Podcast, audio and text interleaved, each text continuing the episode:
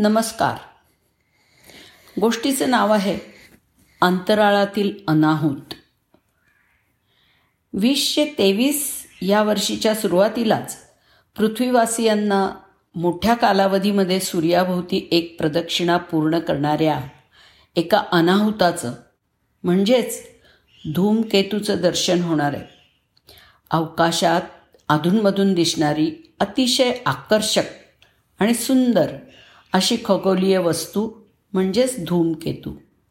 सूर्याभोवती अतिलंबगोलाकार कक्षेत फिरणारा सुरुवातीला उल्केसारखाच भासणारा परंतु बर्फापासून बनलेला केरसुणीसारखा दिसणारा अवकाशातला एक घटक म्हणजेच धूमकेतू.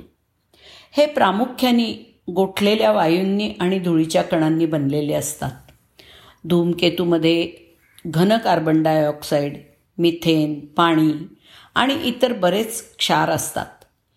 जे सूर्याजवळ येताच गरम होतात आणि सूर्याच्या प्रकाशाने चमकतात. धूमकेतूचे केंद्रवर्ती गाभा कोमा हायड्रोजन मेघ आणि शेपूट असे महत्त्वाचे घटक असतात. सामान्यतः अगदी सुरुवातीला म्हणजेच सूर्यापासून दूर असताना धूमकेतूला शेपूट नसते.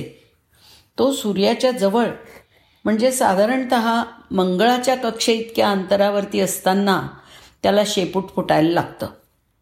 धूमकेतूच्या शेपटाची निर्मिती ही सौर वातांमुळे होते हे आता सिद्ध झालं आहे छोटी कक्षा असलेले धूमकेतू आठ ते दोनशे वर्षांमध्ये सूर्याभोवती एक परिक्रमा पूर्ण करतात. पण काही धूमकेतूंची कक्षा लंबवर्तुळाकार असते. अशा धूमकेतूंना सूर्याभोवती प्रदक्षिणा करायला हजारो वर्षे लागतात आणि ते एकदाच दिसू शकतात. इसवी सन पूर्व तीनशे पन्नासच्या सुमारास ग्रीक तत्ववेत्ता ॲरिस्टॉटल याच्या मिटिरिओलॉजिका या प्रसिद्ध ग्रंथात धूमकेतूचा पहिला उल्लेख सापडतो. प्रदीर्घ वर्तुळाकार कक्षा असलेला जो महाकाय धूमकेतू पृथ्वीच्या जवळून जाणार आहे आणि त्याला पाहण्याची संधी आपल्याला मिळणार आहे.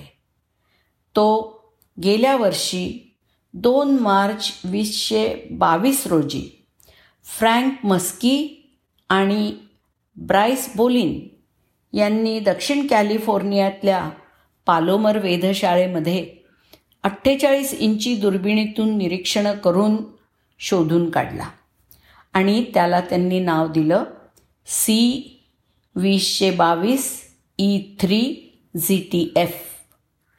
या धूमकेतूचा परिभ्रमण कालावधी पन्नास हजार वर्षांचा असल्याचं आढळून आलेलं आहे. हा धूमकेतू लहान असणार आहे पण हा जास्त प्रकाशमान असेल असं सांगण्यात येत आहे यातून निघणारा प्रकाश हा रात्रीमध्ये सुद्धा दिवसाचा अनुभव देईल.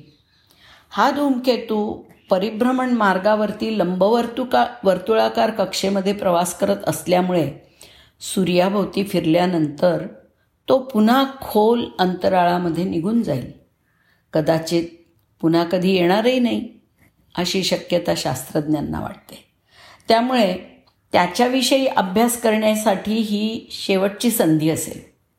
हा धूमकेतू याचे अगोदर म्हणजे पन्नास हजार वर्षांपूर्वी जेव्हा पृथ्वीजवळून गेला तेव्हा पृथ्वीवर शेवटचं हिमयुग अस्तित्वात होतं.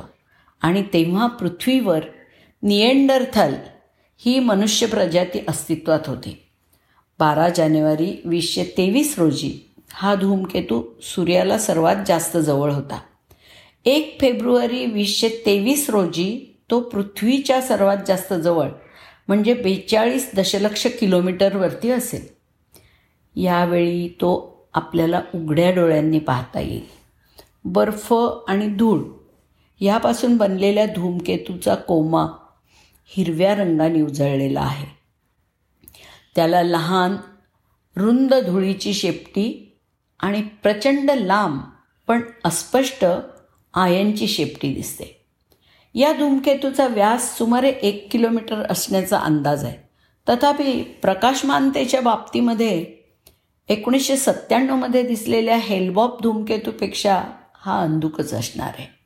दहा फेब्रुवारी वीसशे तेवीस रोजी रात्रीच्या आकाशात सूर्यास्तानंतर पश्चिमेकडे तोंड करून पाहिलं असता मृग नक्षत्राच्या उजवीकडे आणि मंगळ ग्रहाच्या अगदी वर आपल्याला हा धूमकेतू उघड्या डोळ्यांनीही पाहता येईल.